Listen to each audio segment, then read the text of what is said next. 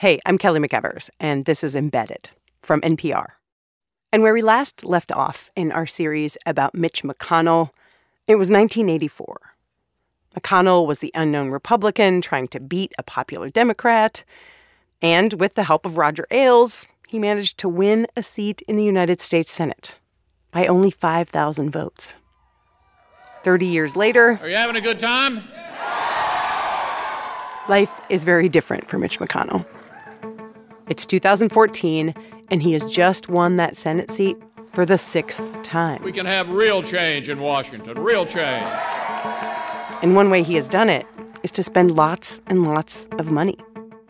Almost twice as much as his opponent, in one of the most expensive campaigns in the country. He ran a very smart campaign, a very expensive campaign. He took nothing for and granted. And a lot of money came from new sources. Outside money has been flowing into the state. Super PACs and nonprofits that a few years earlier didn't even exist. Groups that funded attack ad after attack ad against McConnell's opponent, Allison Lundergan Grimes. These were not funny ads with bloodhounds. Grimes endorsed Obama's party platform, his war on coal, Obamacare. Their plan? Citizenship for millions who broke the law. Illegal immigrants would become eligible for taxpayer funded benefits, food stamps, unemployment, even Medicare. And it wasn't just McConnell that year. What was happening in his race for Senate was happening all over the country, on both sides.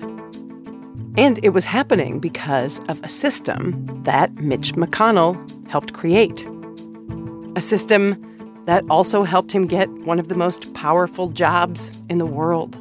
Mitch McConnell will soon become the 20th majority leader of the United now States Senate. to be the new Senate Majority Leader. It's time to turn this country around.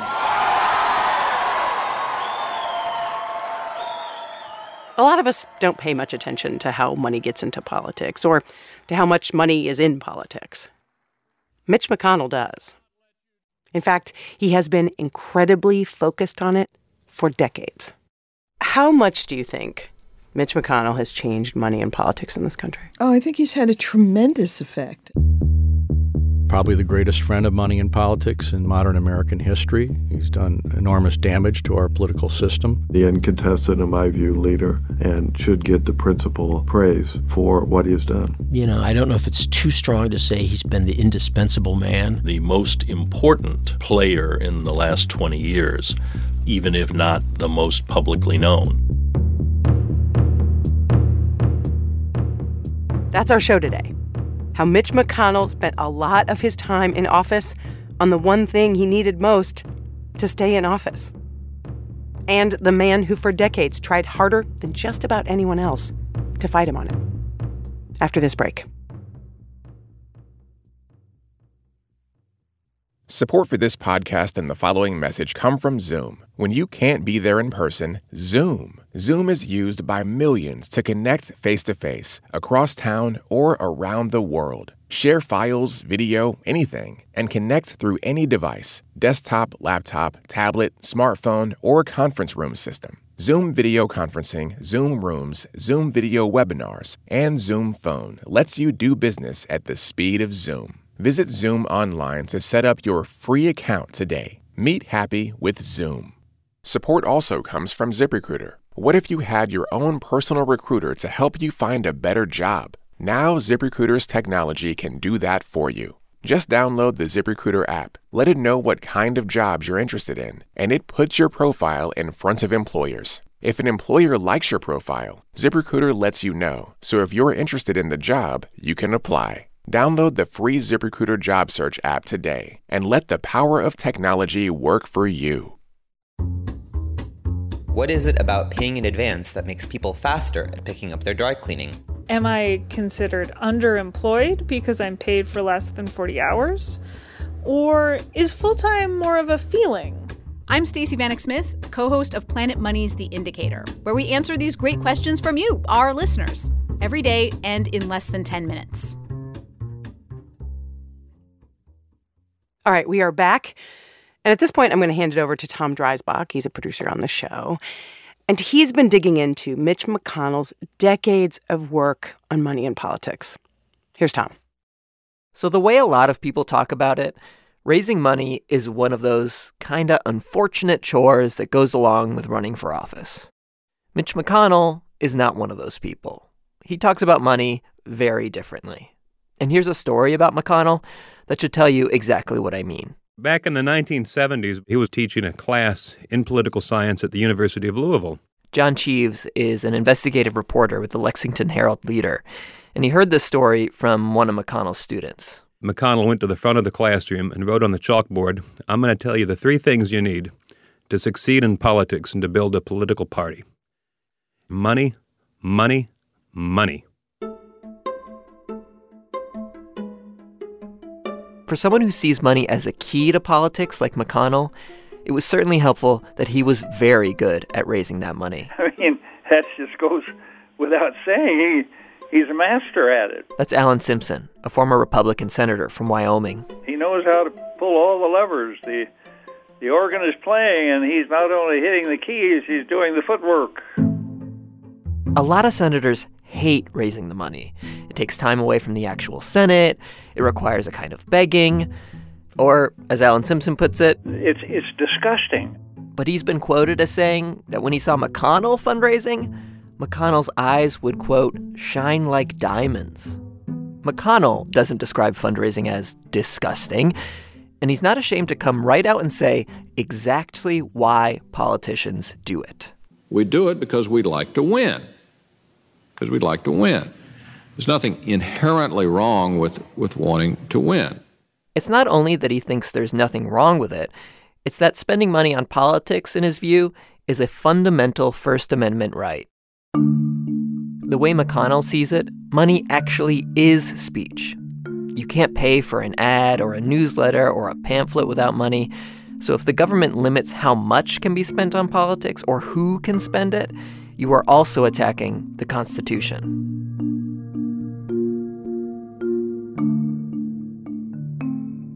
There was one guy, a guy who saw all of this very differently from Mitch McConnell, a fellow Republican, someone who devoted much of his career to fighting money in politics, which often meant fighting Mitch McConnell.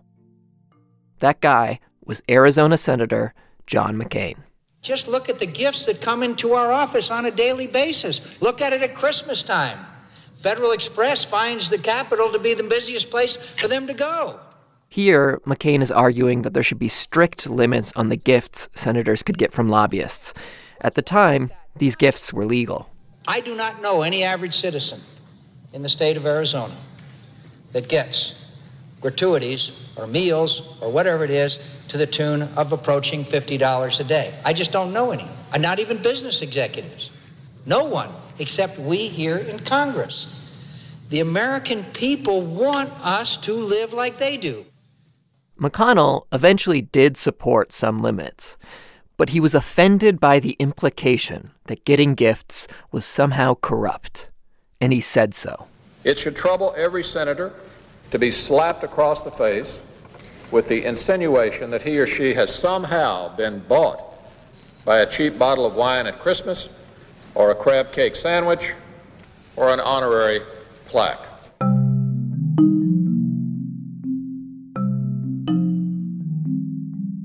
John McCain arrived in the Senate right around the same time as Mitch McConnell, but he went down a very different path. And it was actually because in his first term in the Senate, McCain himself was implicated in a major scandal.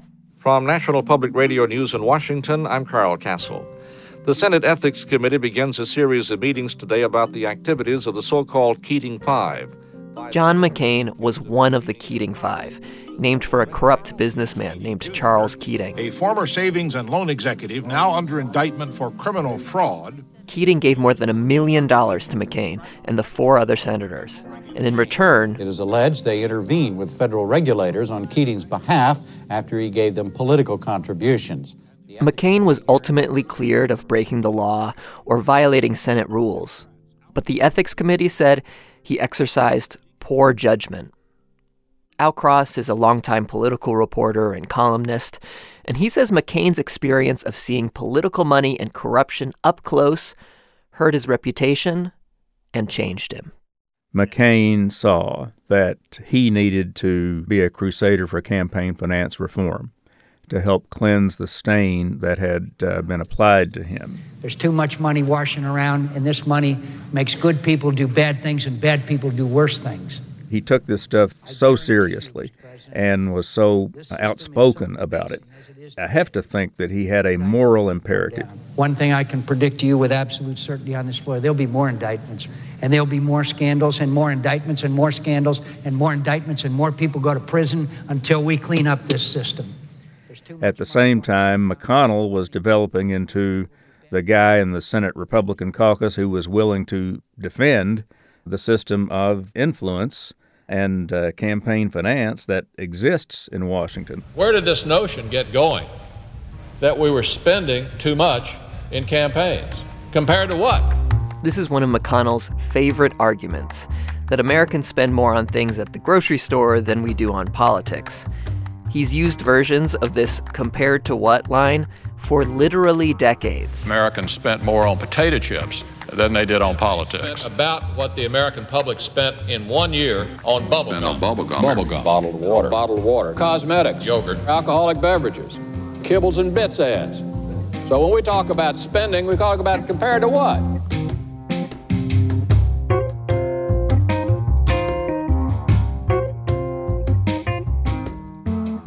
Most politicians do not talk so bluntly in favor of money in politics. After all, it's basically conventional wisdom that there's too much, not too little. Al Cross says the fact that McConnell was one of the very few senators out defending the system helped him get ahead. I think McConnell saw uh, his uh, ability to defend it, his willingness to defend it, as a route to leadership. That uh, his fellow Republicans would reward his efforts in that regard uh, by electing him to a leadership position. McConnell proudly says that he was the spear catcher for the Republican Party on campaign finance. He was willing to stand up and fight against efforts to restrict money in politics. McCain was on the other side, fighting for those tougher restrictions. Pretty much every year in the 1980s and 1990s, a few senators would introduce campaign finance bills. And every year, Mitch McConnell blocked those bills. He got very good at it. This effort to put the government in charge of political discussion is not going to pass now. It's not going to pass tomorrow. It's not going to pass ever.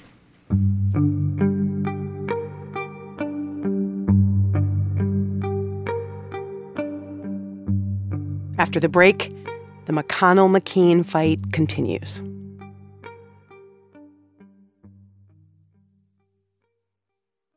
Support for this NPR podcast and the following message come from Ergotron. With a mission to design and build active work environments, Ergotron introduced the sit to stand desk converter over 10 years ago. Its full line of standing desks gives you and your team everything they need for a comfortable and healthy office. Ergotron, a trusted partner among Fortune 100 companies. To save 10% or more, visit ergotron.com/npr. Support also comes from WNET with Amanpour and Company, featuring conversations with today's headline makers and tomorrow's change makers. The show brings you in-depth conversations with global thought leaders and cultural influencers on the issues and trends impacting the world each day. Visit pbs.org/amanpour to go beyond the headlines. Weekdays at 11 p.m. on PBS or stream segments at pbs.org/amanpour. Check local listings. Human behavior doesn't always make a ton of sense, at least on the surface. I said, Would you mind if I give the dogs a little piece of cracker with some hot sauce on it and without and see what they choose? Hidden Brain, a spicy podcast about science, psychology, and why people do what they do. Okay, we're back. And at this point, Mitch McConnell and John McCain have been sparring over campaign finance for years. And here is what happened next. After years of big moral arguments about money and politics, in the late 90s, the McCain McConnell fight took a turn. And now it wasn't just about politicians and money. The stakes were actually life and death. In 1998, McCain took on one of the most powerful industries in the country and an industry that made it a priority to help Mitch McConnell win elections. That industry was tobacco. Tobacco Land, USA is that picturesque and historic region of the U.S. Southland. People like to say that in Kentucky, tobacco is king. And the journalist Al Cross, who lives and works in Kentucky, says the reason was simple. Tens of thousands of people in Kentucky, perhaps hundreds of thousands, had a little piece of a tobacco crop, and it made tobacco the third rail of Kentucky politics. People in Kentucky made billions growing and selling tobacco. They like to say it put shoes on kids' feet and dinner on the table. And people supported politicians that protected their livelihood, like Mitch McConnell. But Kentucky has also suffered the consequences of smoking more than almost any other state. Right now, it has the highest rate of cancer death in the US. And I realize you might be thinking, I get it, Tom. Everyone knows smoking is bad for you. But this story is not just about smoking. It's a fundamental example of how money works in Washington.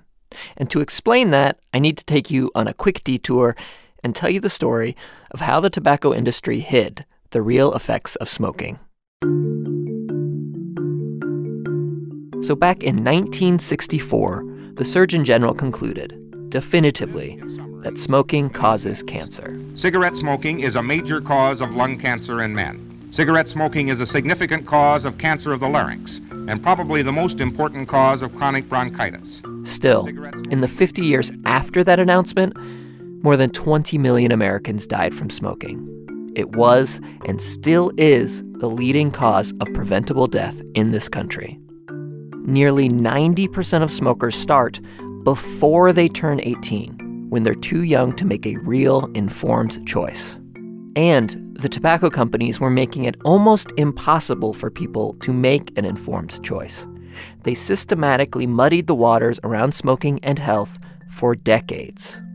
In 1994, tobacco executives told Congress under oath that the link between smoking and cancer was unproven and that nicotine is not addictive. Yes or no? Do you believe nicotine is not addictive? I believe nicotine is not addictive, yes. Mr. Johnston. Cigarettes and nicotine clearly do not meet the classic definitions of addiction. There is no. We now know that behind the scenes, they were actually manipulating nicotine levels to get people addicted to smoking and keep them addicted. They were also actively marketing cigarettes to children because they needed, quote, replacement smokers, an actual industry term for when those older smokers died, which was often from smoking. Of course, we were never supposed to find out about that. The only reason we found out is because federal courts found that the companies conspired to commit fraud and racketeering over decades, and millions of secret documents were leaked or came out in court. So, what does all of this have to do with Mitch McConnell? Well, when you search his name in a database of these documents, it shows up more than 4,000 times in memos from lobbyists, letters to industry executives, and plans to defeat tobacco regulations.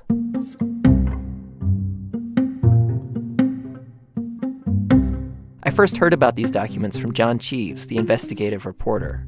And a lot of times when you report on money and politics, you feel like the crazy person in the movie staring at a wall of crisscrossing red string with names scribbled on index cards and lots and lots of question marks. You see a vote on an issue, you see a big campaign contribution right around the time of that vote, but who's to say it's not just a coincidence? But when you go through these discovery documents, you can see the actual letters and phone messages sometimes and internal notes from the companies about their dealings with the politicians who they were giving campaign donations to and who they were requesting favors from. And we know from these documents that the tobacco companies and cigarette manufacturers spent millions on McConnell to show him their support. First, there were the gifts. Tobacco lobbyists gave him and his office NFL tickets, NBA tickets, tickets to a Ringo Starr concert, even, quote, luscious citrus fruit and a, quote, beautiful ham, according to McConnell's thank you notes. Remember, McConnell did not see anything wrong with this, and all of it was allowed at the time. But today, getting gifts from lobbyists is mostly banned because it looks like corruption. And when it came to campaign contributions, McConnell was always one of the top recipients of campaign money from tobacco interests. The documents strongly suggest that McConnell also worked hard to help the industry. He introduced a bill to protect the tobacco companies from lawsuits, a bill that tobacco company attorneys helped draft. He fought bans on smoking in airplanes and in federal buildings. He said that there was, quote, no solid, incontrovertible evidence that secondhand smoke was harmful. And he sent a letter to a member of the National Commission on Drug Free Schools. He said the commission should not include smoking in its anti drug school curriculum. He said lumping cigarettes in with drugs like crack and heroin was, quote, confusing our kids, and it is wrong. We asked Mitch McConnell about these documents. He did not respond to our specific questions, but he did say that in his home state of Kentucky, there was overwhelming support for the tobacco industry and for tobacco farmers back then. He told us, quote, I fought hard for my constituency in that period, doing everything that I could to defend the livelihood of a huge number of people. And here is where the fight between John McCain and Mitch McConnell boils over. So in 1998, the tobacco companies had just settled a massive set of lawsuits brought by attorneys general all around the country. McCain was working on a bill in Congress that would make the settlement even tougher. It would raise the price of cigarettes to pay for anti smoking programs, and it would make the tobacco companies reduce the rate of teen smoking. And if the rates didn't drop quickly enough, the companies would have to pay big fines. This was a shot. This was a shot to do something that literally could save millions of lives. This is Matt Myers of the Campaign for Tobacco Free Kids. He worked directly with McCain on the bill. The bill actually passed out of committee with a bipartisan vote of 19 to 1. That's how popular it was. McConnell came out against it. We know, of course, that only 2% of smokers are teenagers. We wish they would not engage in this habit, and we ought to do everything we can to deter that behavior. But this bill is about big government and big spending and big taxes. The industry launched a massive ad campaign to defeat the McCain bill. Now the politicians in Washington are voting to destroy our way of life. They argued that raising the price of cigarettes to pay for public health was really just a tax on smokers. That's not right. Contact your senators now and tell them you oppose the McCain tobacco tax. Did you ever have conversations with John McCain in this period about what it was like dealing with tobacco industry money and influence? Um, almost every day. Here's Matt Myers again from the Campaign for Tobacco Free Kids. What did he say? Well, um, trying to think of the right emotion. He felt like he was in the fight of his life. And for him, for somebody who'd gone through what he'd gone through, that's saying something. It's really a question of whether we believe an industry should be allowed to lie to Congress and the American people and get away with it. Here's McCain on the Senate floor. Whether an industry should be able to target kids to addict them to a deadly product and get away with it. Whether an industry can pay billions of dollars in campaign contributions for protection against their misdeeds and get away with it. When McCain's tobacco bill finally came up for a vote, it failed. McCain had lost. It was a gut punch, and it was more of a gut punch than just you'd lost a contest, but that many of us truly believe that this legislation would save literally millions of lives over the next decade. It's losing that that is what really hurt. And then, after the loss, a story comes out. It was within a couple of days of the vote. If I remember correctly, um, we read in the newspaper. It was the Wall Street Journal, and the story was about the kind of private conversation between senators that the public almost never hears. Shortly before the vote, Mitch McConnell had gone into the Republican caucus and informed them that any member of Congress who was waffling, who was concerned that the vote would hurt them at their polls because the bill was popular, that he had a pledge from the tobacco companies that they would spend money in the districts of those members who voted no to ensure they didn't pay a political price. What did you think when you heard that? I thought it had moved beyond the line of brazenly trying to influence the process with campaign contributions to as close to an outright bribe as you could find. McConnell said on C SPAN that he did nothing wrong. Uh, all I said was the obvious that tobacco companies uh, felt that their uh, business was going to be destroyed. In my state, we have 60,000 tobacco growers. I thought the bill was a horrible bill. And all I said to my colleagues was a statement of the obvious, which is the companies were going to continue to express themselves. In other words, they were exercising their right to free speech by spending money.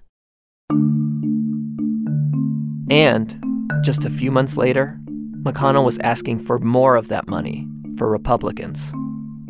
John Cheves, the investigative reporter, found an internal industry email. And the thing about this email is that it suggests even the tobacco lobbyists were surprised by how much McConnell wanted. Senator McConnell calls these lobbyists over at R.J. Reynolds uh, Tobacco Company, and he asked them for $200,000 in corporate soft money. Corporate soft money, a legal contribution to the Republican Party. And so, in an email exchange, and again, this was not meant to be seen by the public, the lobbyist at R.J. Reynolds kind of go back and forth, saying uh, maybe we can do an additional $100,000 to McConnell right now and get back to him later with another $100,000 if we can get it then.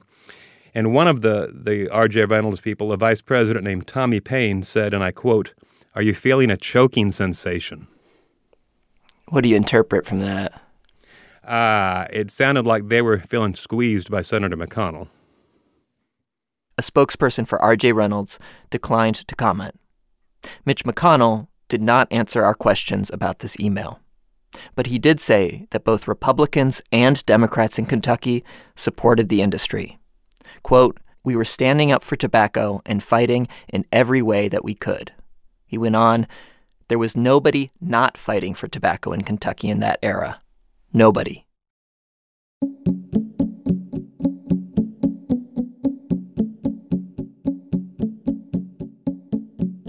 I've watched a lot of videos of Mitch McConnell on the Senate floor, and it probably won't surprise you to hear that they are usually boring. Most Senate speeches are, regardless of the senator. But this one is different. So it's 1999. We're on the Senate floor. The senator from um, Arizona, I see, is on the floor. And um, I'm just interested in engaging in some discussion here about. McConnell says to John McCain, basically, come over here. He wants to debate him about campaign finance.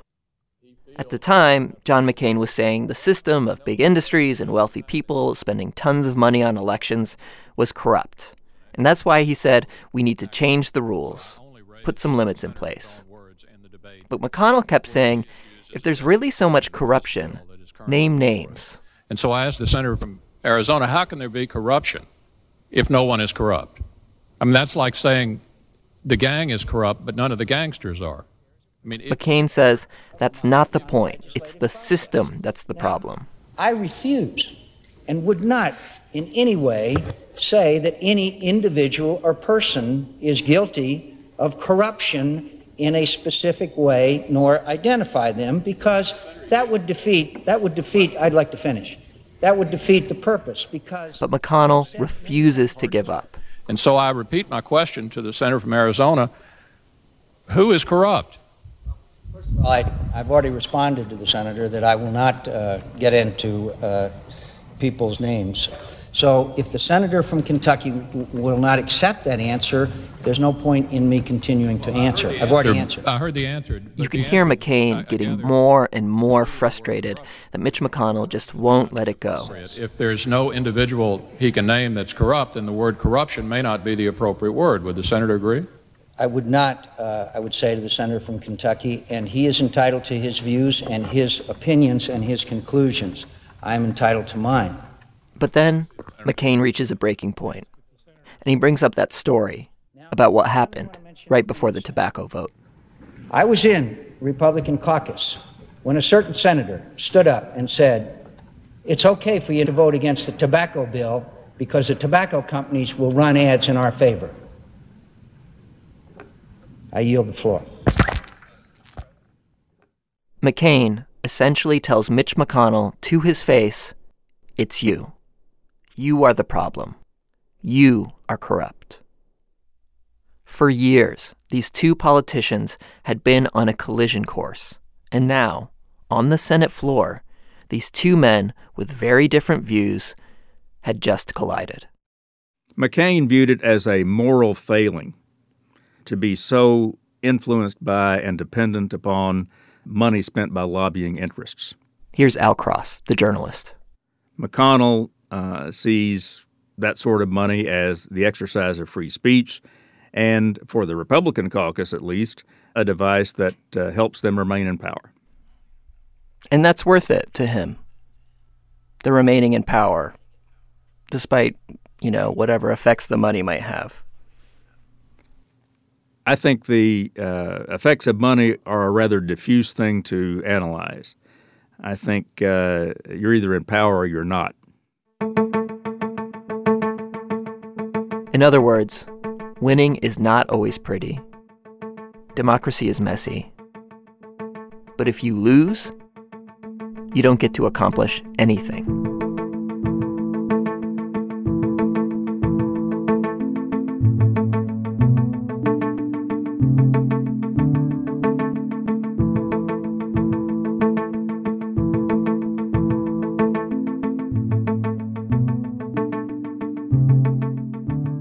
Before we go, we should say one more thing about Mitch McConnell and tobacco, something that happened recently.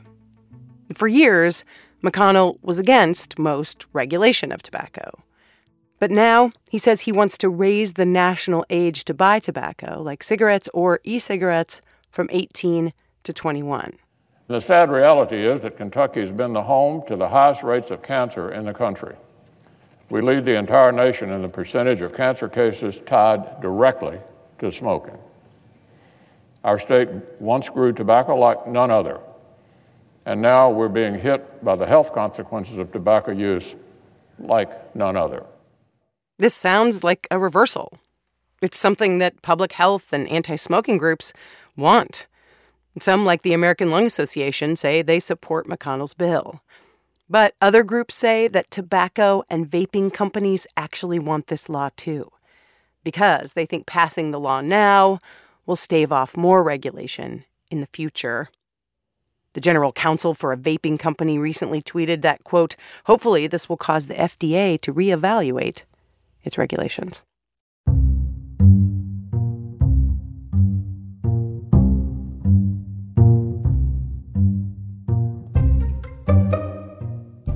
This episode was reported and produced by Tom Dreisbach. It was edited by Brent Baughman, Chris Benderev, Neva Grant, Mark Memmott, Eric Mennel, Lisa Pollak, Deirdre Walsh, and me. Our intern is Naila Andre. Research was by Susie Cummings, fact checking by Greta Pittenger. Our lawyer is Ashley Messenger. We also had legal help from Steven Zansberg. Our theme song is by Colin Wambsgans, additional music by Ramtin Arablouei and Blue Dot Sessions. Big thanks to congressional correspondent Sue Davis and editor Beth Donovan. And to John Cheves of the Lexington Herald Leader. His series about Mitch McConnell and money was called The McConnell Machine, and he reported it with help from the Center for Investigative Reporting. The tobacco documents we talked about are all available online through the library at the University of California, San Francisco. Thanks also to John Lumagi at WUKY, Stephen George and Tara Anderson at Louisville Public Radio, and to Noah Bookbinder, James Bopp, Ron Crane, Sharon Eubanks, Russ Feingold, Stanton Glantz, Scott Jennings, Sheila Krumholz, Jane Mayer, Tory Newmyer, Trevor Potter, Bradley Smith, and Fred Wertheimer. Al Cross directs the Institute for Rural Journalism and Community Issues at the University of Kentucky, and you can read his columns in the Louisville Courier Journal. Subscribe to this podcast if you haven't already, leave us a review, and come back for more Mitch. Because, yes, there is more. Margaret Carlson of Time magazine called me a thug. Maureen Dowd likened Congress to a bordello, calling me the hard boiled madam. Mark Shields compared me to Dracula. That's next week.